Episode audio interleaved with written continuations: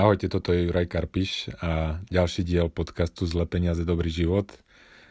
Dnes sa budeme rozprávať s Jurajom Bednárom z Paralelnej Polis. Začneme síce pri cestovaní, ale prepracujeme sa ku kryptomenám a konkrétne k tomu, čo robia banky podnikateľom s kryptomenami na Slovensku. Trochu sa povenujeme aj tomu, na čo je a na čo nie je dobrý blockchain a čo čaká kryptosektor v budúcnosti. To poďme na vec. Tu máš normálne, takto si si nachystal. Ja som si normálne, som sa nachystal, strašne veľa sa toho deje a teda aby som na nič nezabudol. Ale z ciest alebo na cesty? Uh, aj, aj. Aj, aj? že, že máš akú zastavku akurát? Mám zastavku, no. Idem, idem šíriť meno paralelnej polis. Uh, zajtra idem do Amsterdamu a potom do Aten. Tam je to veľmi zaujímavé. Tam Gréci síce uh, nechcú úplne vystúpiť z celého štátneho systému, majú, majú v ňom asi tradíciu, ale zároveň majú skúsenosť s bankami, takže si veľmi, si veľmi radi chcú vypočuť, ako, ako zdrhnúť z eura a z bankového systému. Oni to už pocitili na vlastnej koži, už majú skin in the game. Ako... Presne, presne tak, čiže majú... A sú to obyčajní Gréci, alebo sú to nejakí investori, alebo čo to je? Nie, nie, nie, normálni Gréci, ktorí Obyčajný tam ľudia. riešia krypto a, a chcú zistiť, že či sa im neoplatí postaviť paralelnú polis a keď no. sme si z grečtiny požičali slovo polis, tak, tak im to veľmi rád vysvetlím. Že... To určite sa oplatí a dúfam, že do toho pôjdu, ne? že čím väčší, čím to lepšie. Lebo ja som počúval tvoj posledný podcast, ktorý odporúčam, určite si ho vypočujte a si tam rozprával presne veci, ku ktorým, teda nie všetkým som dospel, ale k niektorým som dospel, mm. že napríklad pri tom cestovaní, že je dôležité eh, žiť aj ten normálny život popri tom, že ja mám strašne rád, keď si popracujem na dovolenke v úvodzovkách, mm-hmm. že človek to akože potom, keď dopracuje, tak ako keby o mnoho lepšie a viac vníma to, že ide si v inom prostredí. A ďalšiu, ďalšiu vec, čo mám také pravidlo, že, že miesto, kde sa nespotím alebo kde nevyviniem nejakú fyzickú aktivitu, tak tam ako keby som ani nebol. Mm-hmm. Čiže mhm. ako keby to moje telo alebo čo, tá moja osoba sa nespojí s tým miestom. Ne? Takže to mám ďalšie pravidlo, že presne, že Dobre. keď si idem, tak tam robím tie veci, čo doma, čiže aj športujem alebo, mm-hmm. alebo niečo, nejak sa trapím. A, a ešte jedna, jedna poznámka, ale určite si vypočujte, ten podcast je, je veľmi dobrý. Že, že potom pri tom podcaste som si uvedomil, že ja vlastne za posledných 10 rokov som vymenil 4 nehnuteľnosti, čiže som sa 4 krát stiahoval. A mi vlastne došlo, že to je vlastne také spomalené cestovanie. Že ja vlastne tiež cestujem, akurát tie ako keby úseky času, kde som na jednom mieste sú dlhšie ale že to vlastne to isté, že som taký vandrák, ako keby, že hey, hýbem sa tým svetom. Ale rozumieš ale... svojmu okoliu celkom. Hej, to je pravda, že, že to, to nie je taká facka, že... Ale, ale už aj v rámci toho Slovenska, alebo v rámci tých rôznych regiónov, že človek cíti rozdiely a je to naozaj hey. tak, že si vymení svet a znova opäť sa za to snaží nejak pochopiť, potom to padne do tých stereotypov a už to všetko funguje podľa mhm. očakávaní. Tak výhoda, keď sa presťahuješ ďaleko od uh, všetkých ľudí, ktorých poznáš, je, že máš viacej času na prácu, lebo sa nemôžeš stretávať, lebo to má veľmi vysoké transakčné náklady. Áno, presne, my introverti potrebujeme hlavne túto výhodu. Takže ja som napríklad zistil, že, som, že keď som bol mesiac na Bali, kde som teda sa rozhodol, že budem pracovať, tak uh, som vlastne vyprodukoval najviac celého roka, pretože mi nikto nevolal, lebo som, som bol v inej časovej zóne, aj som mal teda vypnutý mobil. Hej. A a tým pádom to fungovalo. Vždy, keď som sa teda prehrial, tak som musel skočiť do bazéna, mm-hmm. tam som si všetko premyslel, vyšiel som von a mohol som pokračovať. No dobré, ale poďme už na našu prácu, teda že dnes by sme sa mali baviť e, o kryptomenách, o kryptosektore, o tých podivných veciach, čo sa dejú na Slovensku, čiže vítajte pri zlých peniazoch v dobrom živote. Mimochodom, toto, takéto dlhšie časti tiež budem dávať aj ako podcast, čiže čisto ako audio, mm-hmm. aby ste sa na nás nemuseli dívať, že stačí, že nás budete počúvať. No ale čo sa teda deje na tej slovenskej kryptoscéne, ono je to také tragikomické, teda mne to tak príde, tak čo sú podľa teba také najdôležitejšie veci, čo sa udiali? Um, tak myslím si, že poradi, ak sa bavíme o poradí dôležitosti, tak e, čo sa týka Slovenska, tak e, momentálne e, sa udialo to, čo sa udialo predtým v Bulharsku, v Polsku a v Čechách. To znamená, že banky svorne zatvorili kryptofirmám bankové účty. Um, um, vlastne v tých krajinách nebolo jasné, že prečo k tomu došlo, ale bolo zaujímavé, že to spravili všetky banky naraz. Aha. Nejaká a... synchronizovaná akcia, tam tak, tak. Človek, človek tam cíti nejaký, nejakú premenu závislú. Tak, tak. No a na Slovensku sa nám podarilo vlastne z troch síce anonimných, ale nezávislých zdrojov z rôznych bank zistiť... Čiže ste to mali nezávisle potvrdené, hej, že nie je to len jeden človek? Áno, že regulátor vlastne zatlačil na banky, aby, aby nielen zatvorili, vypovedali zmluvy o bežnom účte firmám, ktoré robia nejaké kryptooperácie, nevieme presne, ako to bolo definované, ale ani aby neotvárali takýmto firmám no. žiadne nové účty. Čiže v praxi máme v komunite jednu takúto firmu, a ktorej tri banky zavreli účty, potom teda chodili um, po iných bankách, že by chceli teda otvoriť účet a v momente, keď zistili, že čo chcú robiť, tak povedali, že v žiadnom prípade. Zaujímavé na tom je, že oni sa aj pýtali, že či sú nejaké podmienky, ktoré musíme splniť, aby ste nám otvorili nejaké, účet. Že, transparentnosť, ja neviem, že toto je dobré Identifikujeme to je zákazníka alebo, alebo niečo a proste vôbec sa s nimi... Plošne, vyvreť zo systému. Tak, tak. A, no čo je ale zaujímavé, že ako regulátor by asi v takýchto veciach mal byť trochu transparentný, že ako napísať nejaký list, tajnú, tajnú správu svojim podriadeným inštitúciám s tým, že by o tom nemali ďalej hovoriť. To hmm. nám všetci vlastne povedali, že ani nám ten list neukážu, pretože ako im dali veľmi jasne Lebo najavo, sankcie že... potom zase také neformálne. Tak keď má niekto bankovú licenciu a tak chce byť kamarát niekto mu niečo odporúči.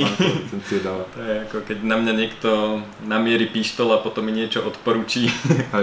no ja som v tejto knihe, takáto dobrá kniha, toto že zlé peniaze, ja som tam na jednu kapitolu nazval, že že vlastne banky a štát spia v jednej posteli. A presne takto som to myslel, že tie banky ako keby sú súkromné inštitúcie ale iba odtiaľ potiaľ, zase nemôžu príliš vyskakovať, lebo sú v tom systéme toho štátneho shitcoinu mm-hmm. a ten štát ich môže hocikedy ako keby vyvrieť. Takže oni mm-hmm. radšej budú robiť to, čo teda im je naznačené. Často to není ani napísané, je to naznačené. Mm-hmm. Ako z Talianska je pekný príklad, že tam sa traduje, že ktorá talianská banka ako veľká nenakupuje talianské štátne dlhopisy, mm-hmm. tak mhm. nie je prizývaná potom do rôznych a, veľkých úverových obchodov a do rôznych mm-hmm. štátnych obchodov. Čiže sú tam také nepísané pravidlá, keď ich budeš dodržiavať, mm-hmm. tak sme s tebou kamaráti, ak nie, tak, tak, tak teda si rob čo chceš. A ono je to zaujímavé, že v tomto prípade vlastne je to prezumcia viny, že je to mm-hmm. presne naopak, ako by to malo byť. Že nie je, že podozrenie, že niekto zneužíva vlastne tie kryptomeny alebo tie obchody alebo pere špinavé peniaze. Naopak, že to podozrenie ani nie je v tých konkrétnych inštitúciách alebo v tých konkrétnych subjektoch, mm. ktoré majú otvorené tie účty, ale dojde k plošnému ako keby vytlačeniu tých ľudí z toho systému. Ono ešte zaujímavé je, že my keď sme vlastne nevedeli, že e, prečo to je, tak sme teraz skúmali, že či za tým nemôže byť nejaká konkrétna regulácia. Vlastne stali sa e, dve veci. E, Európska únia pripravovala tú piatú anti-money laundering reguláciu, hmm. kde vlastne dala nejaké podmienky, snaží sa teda veľmi výrazne obmedziť anonymitu a snaží sa nejakým spôsobom regulovať aj firmy, ktoré poskytujú napríklad webové peňaženky. Že mhm. keď uh, si svoje kryptomeny uložím u nejakej tretej strany, čo mimochodom nerobte, lebo to potom nie sú vaše, to je ako keby ste si ich dali do banky. A banky a, sa zvyknú vykradnúť. banky sa zvyknú vykradnúť. A, tak a, e, tiež by mali vlastne identifikovať zákazníkov. Čiže my sme si najprv mysleli, že toto teda môže byť jedna z príčin, pretože mm. to sa deje teraz Možno to je aj tá pôvodná príčina, prečo to teda Národná banka urobila.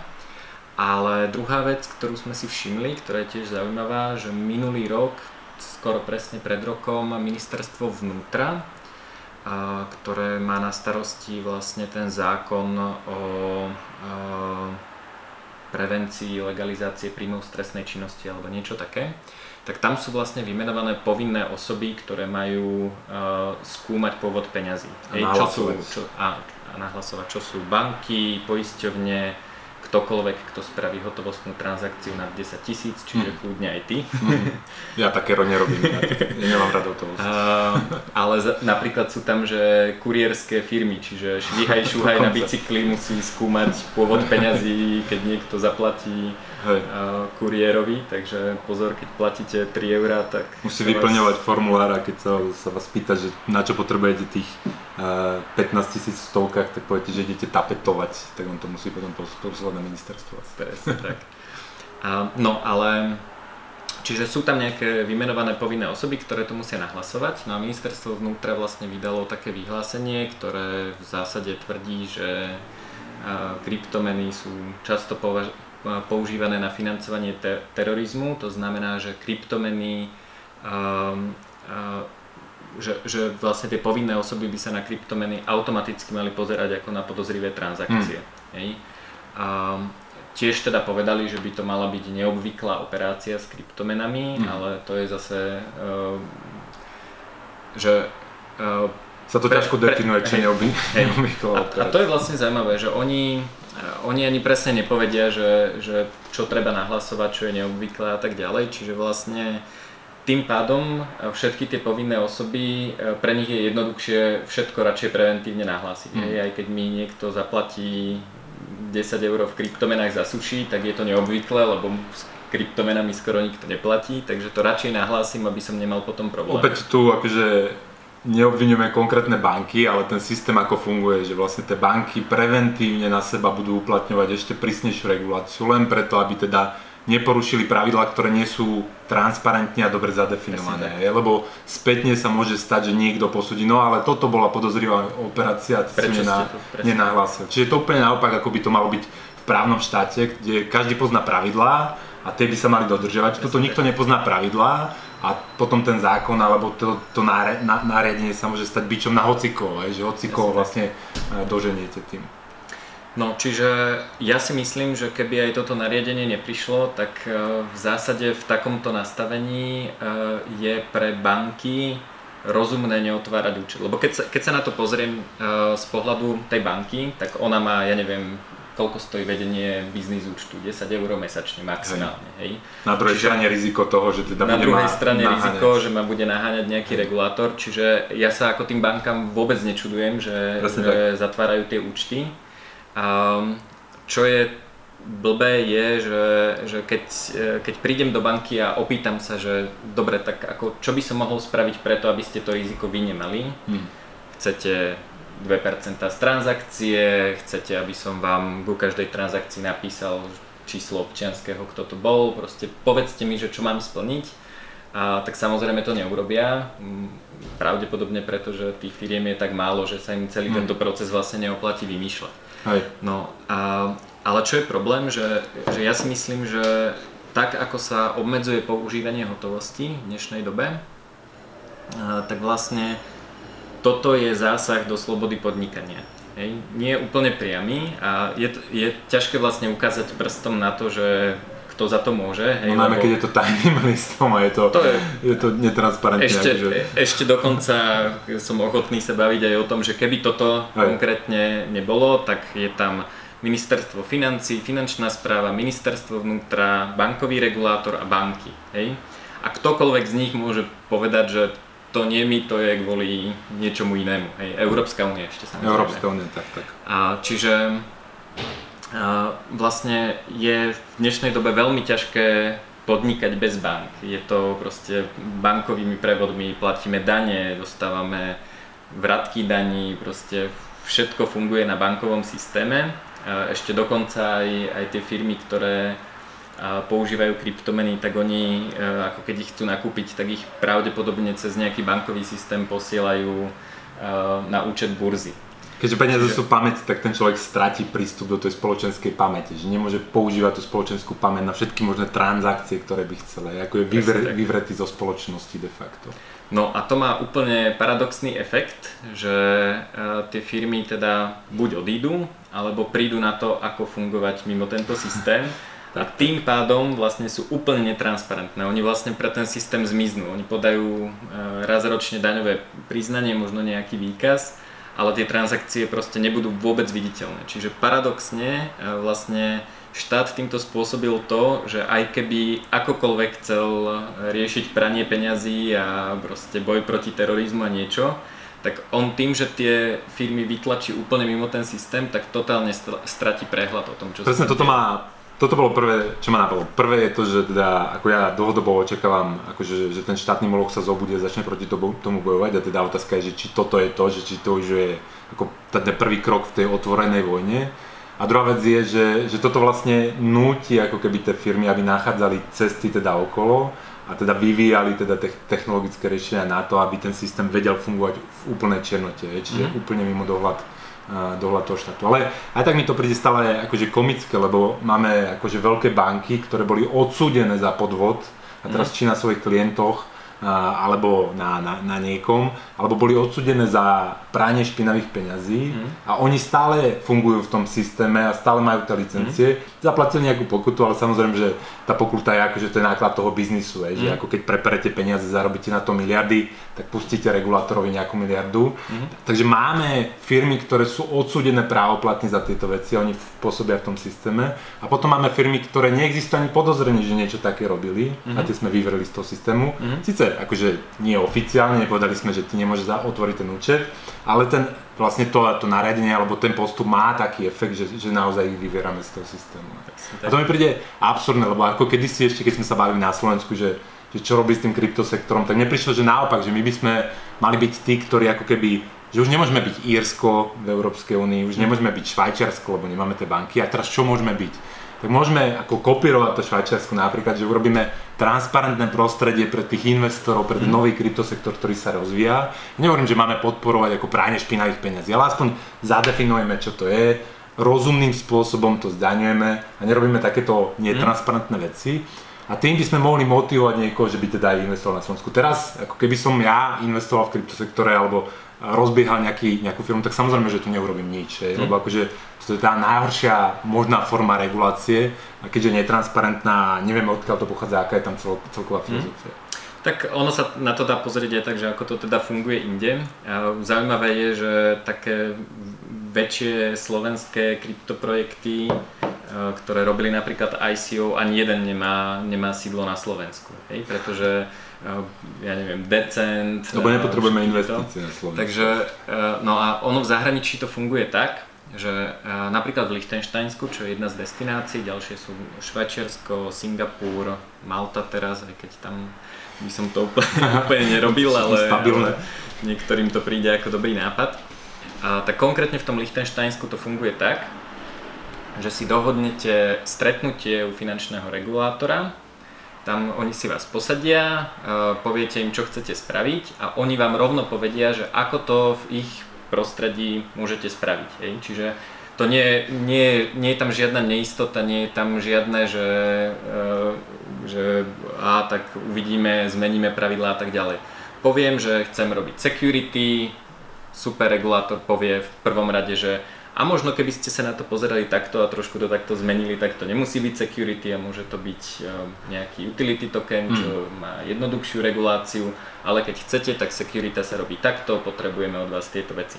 No a čo sa stane? Hej? To ten regulátor vlastne hovorí, že, že prosím, doneste nám všetko to bohatstvo, zdaňte to tu sadzbou je v zásade... Zdôrazňujem, zdaňte to tu, lebo keď akože vytlačíte ten sektor mimo ten dohľad štátu, tak samozrejme on nebude platiť dane. Akože to je... Presne tak, no. A, a to je vlastne zaujímavé, že, že tým, že to krypto nepozná hranice, že sa veľmi ľahko vyváža, preváža a, a tak ďalej, lebo je na internete, a, tak a, ja neviem, myslím si, že slovenský regulátor má predstavu, že my povieme, že príjmy z krypta sa sta- zdaňujú 20% a všetci to šťastne zdania. To ma tiež pobavilo, keď ale, to ako... Ale vyšlo, ja si môžem vybrať, kde to zdaním, pretože... A nielen ja... ty, asi veľa ľudí si môže vybrať, no. Čiže, čiže... Ono to je tak, že akože vy, keď, ako, keď je tam tá súťaž to, že kto viac daní a kto viac reguluje, tak ten na svete, kto sa stane ako keby tým východzím bodom, tým exitom, tak vyhráva. A o čo mm. viac tí ostatní sú prísni, o to viac on vyhráva. A teraz akože je naozaj extrémne ľahké poslať hocikam to krypto mm. a exitnúť tam z toho krypta a teda nechať tie dane v tej danej destinácii. Spravíte si dovolenku, zaplatíte si ju z úsporených daní. Teraz na nikoho na nič nenavádzam, ale bohužiaľ takto je to možné. Takže akože aj podľa mňa má uh, väčší význam akože nejaký rozumnejší prístup, že nejak to mm. zadefinujeme, nastavme tam nejaké rozumné dane a a hlavne nevymýšľajme hlúpe pravidla. Ale v tejto súvislosti, ja som, teraz neviem, kedy ste to vydali, že som videl, že ste teda napísali vyjadrenie k tomu projektu finančnej správy, že finančná mm-hmm. správa objavila čaro blockchainu a to je, ty si to začal s tým blogom, že kde si kritizoval akože blockchain, že veľa ľudí akože hovorí o blockchaine a dosť dobre tomu nerozumie, že čo to vlastne, mm. aká zlá databáza to vlastne je.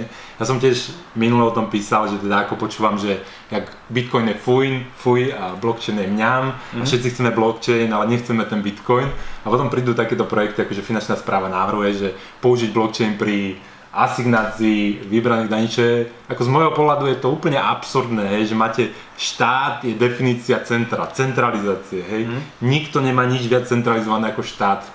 On to môže vymáhať, má to extrémne ľah, ľahké, vie z tej databázy efektívne a on začne používať nástroj z instrumentária, ktoré sa používa, keď potrebujete kde neexistuje žiadna dôvera a potrebujete radikálnu decentralizáciu. Hej. A teraz vy ste napísali k tomu uh, taký statement.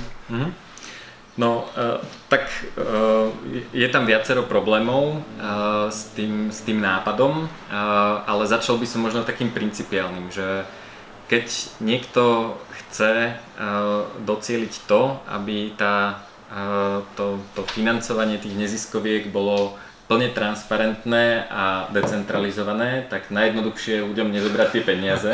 Hej, lebo je to totálne decentralizované. Tým, tým pádom vlastne sa, sa odstrania z centra. Tak decentralizovanejšie než blockchain. Presne, presne tak. Takže na to, na to máme teda obyčajné trhové Existujúce mechanizmy. nástroje, áno. Takže to je teda jedna možnosť. A keď to teda ide cez ten daňový úrad, tak ja ja si nemyslím, že by ktokoľvek vlastne obviňoval finančnú správu, že by to robila... Že zmiznú, to... miznú peniaze z asignovaných daní. To, to sa podľa mňa, podľa mňa nedieje. Ak, ak a sa ak to sa to deje, tak treba ako pozrieť na existujúce databázy a zamestnancov. Tak, tak. A nie, nie ísť cez ďalší projekt blockchain. Ale pokračuj, prepáč. No, uh, čiže um, k tomu, k tej pomalej databáze. Blockchain uh, teda minimálne v takej podobe, v akej ho poznáme, je veľmi pomalá databáza, pretože všetky úpravy sa dejú v blokoch, ktoré nejaký čas trvajú. Hej, Bitcoin je to 10 minút, môžu byť kľudne aj sekundové, ale stále je tam nejaké oneskorenie, kedy sa tá transakcia zapíše do, do bloku, čiže oproti klasickej relačnej databáze je to proste o tisícnásobne pomalší zápis, hej, dajme tomu a ak e, ešte dokonca musím čakať aj na potvrdenia v sieti, tak ako 100 milión násobne kľudne. A, čiže je to pomalé, je to drahé. Je to drahé preto, lebo blockchain funguje vlastne tak, že tie úzly v tej sieti kopírujú všetky dáta. Znamená, že, že je to, na druhej strane je to plne redundantné, to znamená, že nevadí, keď mi čokoľvek vypadne, to je teda tá, tá dobrá no, vlastnosť, že ka, keď každý má kópiu všetkých transakcií, tak vlastne úplne jedno, v zásade môžu spadnúť všetky nódy okrem jednej a ak jeden ten úzol prežije, tak tie dáta mhm. stále máme. Čiže to je fajn. A, a,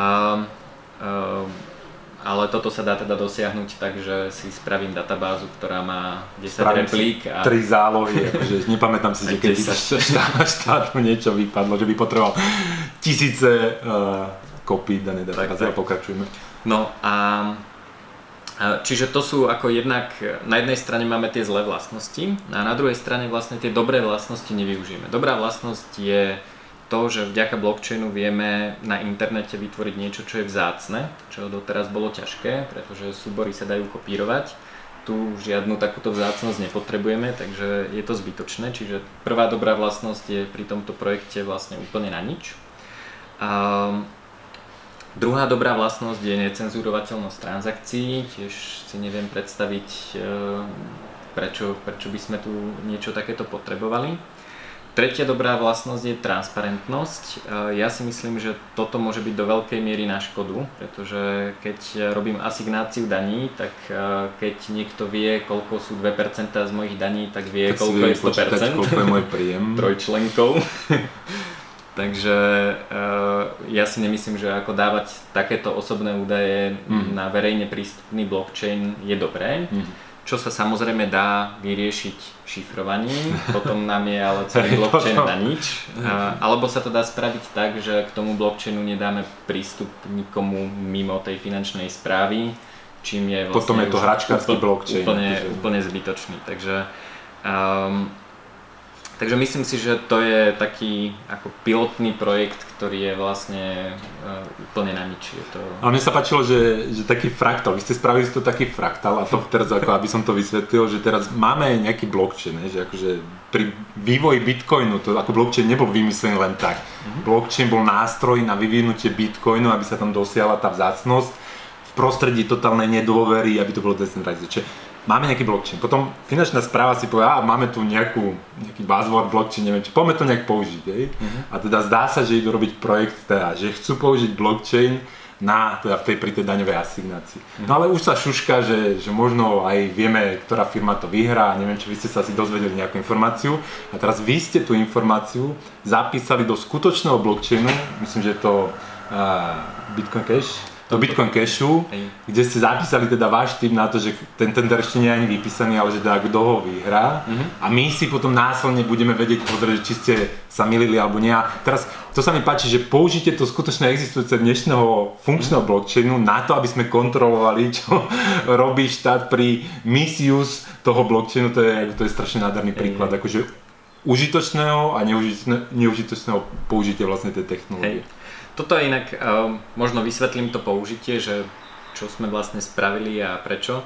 Uh, ešte teda čo sa týka toho, tohto konkrétneho tendra, tak uh, to je informácia, ktorá sa v komunite šuška, ale ne. ako ja ne... Údajne, my, my o tom ja, nevieme, ako necitujte ja, nás, údajne. Ináč, ja. jak som linkol ten váš link, tak asi traja známi mi poslali tipy na mená firiem, že aj oni niečo počuli, tak ja som naozaj som zvedavý, že neviem, či by... netreba náhodou napísať. Toto, ja to nebudem hovoriť, ale som zvedavý, minimálne ja to budem vedieť potom, že, že vylosovanie kolesa šťastia, že tak kto vyhral. No, čiže je to spravené tak, že, že vlastne vďaka tomu blockchainu dokážeme dokázať, že nejaká informácia bola dostupná skôr, než by mala byť. Dokázať znamená, že my sme tam nenapísali meno tej firmy, vložili sme tam túto informáciu zašifrovanú, to znamená, že keď sú to naozaj iba šuškanice a nie je to pravda, tak uh, samozrejme tak nikto nebude poškodený, nikto nebude tým, poškodený že ste, že ste nebudeme šíriť bulvár. A ak tá informácia sa, sa potvrdí, tak teda tak je to naozaj heslo. veľká zhoda, náhod a, a relatívne nízka pravdepodobnosť, že, že to bola naozaj náhoda. Na čo sa to dá použiť? Mňa napadol taký pekný príklad. Hovorilo sa, že výmenný kurz e, slovensk, e, slovenskej koruny voči euru bol známy skôr. Hej, čiže keby... Koľko stupňov bolo... Presne tak, čiže, čiže to, je, to je podľa mňa veľmi pekný príklad, lebo tam, ten je úplne jednoznačný. Hej. Hej, že firmu si ešte môžem typnúť, ale 30,126 si netypne nikto. Hej. Čiže keby uh, nejaký whistleblower chcel dokázať, že táto informácia bola známa skôr, tak to číslo zašifruje, a vloží ho do blockchainu a tam vlastne ten blockchain tomu dá časovú pečiatku, to znamená, že vieme dokázať, že tá informácia bola dostupná najneskôr v čase, kedy to ten miner mm. zaradil do bloku. Mohla byť dostupná aj skôr, mohla byť aj o rok skôr dostupná, mm. ale najneskôr vtedy určite už existovala. Mm. A, to je teda prvá vlastnosť a druhá vlastnosť je, že uh, tie tvrdenia sú, aj keď sú zašifrované, tak sú vlastne všetky vypísané v tom, uh, v tom blockchaine konkrétne na profilovej stránke služby MemoCache, čo je taký decentralizovaný Twitter. No a to je dôležité, lebo ja by som samozrejme mohol... Presne jeden z mojich friendov to aj vyťahol, že, že vydáte rôzne správy, do ktorých dáte každú firmu a potom vyťahnete. A, ale ja som preto som skopíroval tú vašu správu, Hej. som ju dal ku sebe, že teda potom si to môžeme, môžeme nezávisle overiť, že to je naozaj pravda. Čiže sú tam presne tri správy. Jedna je testovacia, ku ktorej sme zverejnili heslo e, na to, aby bol jasný postup, ako sa to dešifruje mm. a šifruje. A ako sa to tam vkladá, uh, vydali sme návod, ako to môže spraviť ktokoľvek, takže budeme radi, keď toto budú používať aj iní Toto je vynikajúci use case. Čiže aj v paralelný v paralelnej polis budú, budú takéto e, kurzy teda pre použitie blockchainu iného ako pri asignácii e, daní. Áno, určite. To je teda náš cieľ a e, jednak pre novinárov, ale jednak hlavne chceme aj ľuďom ukázať, e, že Um, veľa ľudí hovorí, že ako je jednoduché kritizovať a hovoriť, že ja neviem, banky niečo robia zle alebo regulátor niečo robí zle, ale aké je riešenie? No tak my riešenie jednak uh, dávame dobré rady zadarmo, ale na druhej strane vlastne našim cieľom je ukázať ľuďom, ako vystúpiť z toho uh, z, z toho možno bankového systému. A... Alebo z toho systému, ktorý nie vždy funguje optimálne. Presne tak a vlastne využiť uh, tie, tie paralelné technológie. technológie. No a poďme, teda, poďme to nejak zavrieť, už sa mi vypína aj video, tak dúfam, že tie dôležité časti tam ostali. A teda, som hodler, držím tie bitcoiny. A čo teraz, čo s tým, hej, že je to naozaj ten výstrel z Aurory, že ako považuješ to aj, teraz aj to, čo ide z tej Európskej únie, že tá komisia zasadla a už tam nejak sa porozprávali o tom, čo to je a čo s tým vlastne idú, že, že začína tá otvorená vojna voči tým kryptomenám vo svete a teda u nás mm. v mhm. Európskej únii, alebo nie? Uh, myslím, si, myslím si, že uh, ja si to, toto, čo sa deje teraz, si vysvetľujem takou, takým, možno skôr takým emergentným javom, že každý ako si chce náhnať nejaké politické bodíky a to, to niečo zakáže a tak ďalej, čiže Nemyslím si, že ako je to, že 5 pánov v centrálnej banke alebo niekde si sadlo a Aj. povedalo si, že poďme zničiť krypto. Myslím si, že ako každý úradníček chce ako ukázať, že niečo robí a výsledok je, že, že vlastne to prostredie sa nastaví takto. Ale ak si hodler, tak mňa teraz veľmi e, inšpirovalo e, to, že existuje niekoľko projektov, ktoré pomáhajú ľuďom v Južnom Sudáne a vo Venezuele. A jednak si teda ľudia pomáhajú sami, existujú platformy, kde je možné vlastne ľudí odmeňovať za obsah, ale existujú aj vlastne fondy, charity, ktoré, ktoré vlastne pomáhajú dodať jedlo do týchto krajín. Mm. A čo je na tom pekné, a potom vysvetlíme, že ako to s týmto súvisí, ale čo je na tom pekné je, že to je peer-to-peer, že to nie je že nadácia veľká, ktorá niekde to rozdeluje a ide to hierarchicky, ale v zásade v nejakom meste niekto povie, že OK, tak keď mi dáte e, peniaze, tak ja e, nakrmím ľudí a zdokumentujem to, že som to mhm. urobil. No a Čiže, čiže vlastne tie peniaze sa dostanú k tým ľuďom ako keby oveľa, oveľa rýchlejšie. A to je, čo je podľa mňa veľmi pekný príklad uh, privátneho riešenia problému, ktorý Mimochodom, ekonom Tyler Cowen hovorí, že toto je najefektívnejší spôsob charity, že on sám, že keď cestuje v tých chudobných, že on charitu robí tak, že keď je miesta, kde je taká chudoba a tak, že tak stretne náhodného človeka, dá mu 100 dolárov.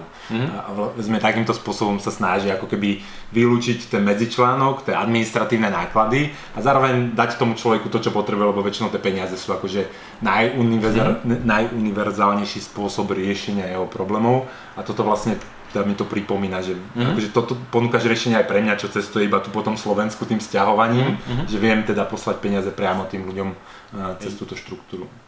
No a mimochodom priemerná mzda vo Venezuele je okolo 5 dolárov, hej, čiže keď pošlem 5 dolárov, tak naozaj nakrmím veľa ľudí. Hej. Čo je ako zase výhoda, že, že, že vlastne za relatívne málo peniazy... A tam treba povedať, že tá situácia v tej Venezuele napriek tomu, že je to socialistický raj, alebo vďaka tomu je naozaj vážna, že teda za minulý rok priemerný občan schudolo 11 kg, hej, akože tam akože to je krajina, ktorá hľaduje napriek tomu, že má obrovské zásoby ropy a a, a práve, práve na tých platformách tí ľudia ukazujú reálne, ako to funguje, natáčajú tam videá a proste idú do supermarketu a tam sú proste prázdne regály a musia tam ľudia prísť do 6 ráno, aby vôbec... Všetci radíš hodlerom, aby teda použili tieto štruktúry a páchali dobro? Uh, určite by to bolo fajn a určite je, je dobré vlastne tie kryptomeny takto používať, ale prečo to hovorím, že čo som, čo som tým chcel povedať je, že dokonca aj v takej e, šialene zlej krajine ako Venezuela a Južný Sudán sú tí ľudia schopní to krypto premeniť na jedlo. Hej? Že, že to, to si treba uvedomiť, že my sa tu teraz bavíme o tom, že á, ne, preboha skončilo krypto, lebo EU to zregulovala a Hej. vlastne teraz končí celý svet a krypto ide preč. Hej. Ale potom, keď si človek uvedomí, že niekto vo Venezuele, kde absolútne nefunguje bankový systém, nie sú tam žiadne veľké kryptozmenárne, kde si jedným klikom niečo zmeníte, tak keď tam sú schopní to krypto premeniť na jedlo nejakou cestou, tak si myslím si, že... Fungovať aj na iných miestach že... sveta napriek tomu, čo urobia s tým, s tým Presne tak, takže to je, to je moja odpoveď na to, že, že nebojím sa e, toho, že by, e, že by vďaka týmto reguláciám ako krypto zomrelo.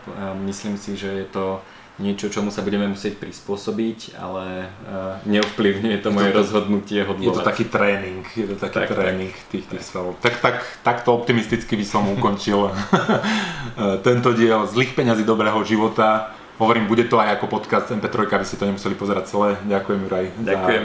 Za, za diskusiu. Než ma napadlo, že by som si mal pozrieť, koľko vlastne stojí Bitcoin. Ja vlastne neviem, koľko stojí Bitcoin. Koľko stojí Bitcoin teraz? 5800 eur. Hej. Ja som už dlho nepozeral, no. Teraz padol. Hej, treba nakupovať. No, a to môžu robiť tí, ktorí majú nejaký fiat.